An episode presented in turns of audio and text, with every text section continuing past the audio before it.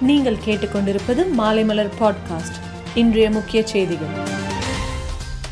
சென்னை கிண்டியில் சிஐஐ தொழில் கூட்டமைப்பு எல்காட் சார்பில் கனெக்ட் தொழில்துறைக்கான கருத்தரங்கை முதல்வர் மு ஸ்டாலின் தொடங்கி வைத்தார். இந்த கருத்தரங்கில் ஆஸ்திரேலியா ஜெர்மனி சிங்கப்பூர் அமெரிக்கா உள்ளிட்ட நாடுகளை சேர்ந்த நிறுவனங்களின் பிரதிநிதிகள் பங்கேற்றுள்ளனர். தமிழ்நாடு அரசால் வெளியிடப்படும் அனைத்து பாடப்புத்தகங்களிலும் குழந்தைகள் பாதுகாப்பிற்கான மாணவர் உதவி எண் குறித்து விழிப்புணர்வு செய்தி வரும் கல்வியாண்டிலிருந்து அச்சிடப்பட்டு வழங்கப்படும் என முதலமைச்சர் தெரிவித்துள்ளார். தென்னாப்பிரிக்காவில் அதிக வீரியம் கொண்ட புதிய வகை கொரோனா வைரஸ் பரவி வருவதை தற்போது கண்டுபிடித்துள்ளனர். இந்த வைரசுக்கு இன்னும் பெயர் சூட்டப்படவில்லை.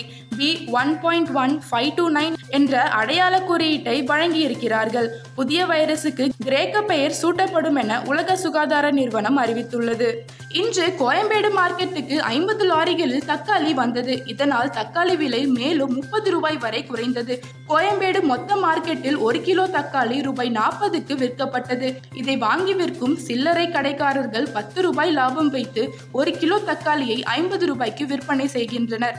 இந்த விலை மேலும் குறையும் என்று பேரமைப்பு மாவட்ட தலைவர் சாமுவேல் தெரிவித்தார். குமரியில் தொடர்ந்து பெய்து வரும் மழை காரணமாக மாவட்டத்தின் தாழ்வான பகுதிகளில் வெள்ளம் தேங்கி வருகிறது. இதுவரை ஆயிரத்தி ஐம்பது வீடுகள் இடிந்துள்ளன. இந்த நிலையில் இப்பொழுது மீண்டும் மழை பெய்து வருவதால் நேற்றும் ஒரே நாளில் இருபத்தி ஆறு வீடுகள் இடிந்தன. மேலும் மோதிரமலை தச்சமலை முடவன் போச்சை கல்லாறு உள்ளிட்ட பனிரெண்டு மலை கிராமங்கள் துண்டிக்கப்பட்டன. அரசியல் சாசன தினம் இன்று நாடு முழுவதும் கொண்டாடப்படுகிறது. இதையொட்டி பாராளுமன்றத்தில் குடியரசுத் தலைவர் ராம்நாத் கோவிந்த் தலைமையில் பல்வேறு நிகழ்ச்சிகள் நடைபெற உள்ளன. இந்நிகழ்ச்சியில் குடியரசுத் தலைவர் ராம்நாத் கோவிந்த் பிரதமர் மோடி உரையாற்றுகிறார்கள். திமுக திரிணாமுல் காங்கிரஸ் உள்ளிட்ட பதினான்கு எதிர்க்கட்சிகள் இந்நிகழ்ச்சிகளை புறக்கணிக்க முடிவு செய்துள்ளன. மேலும் செய்திகளுக்கு மாலைமலர் டாட் காமை பாருங்கள்.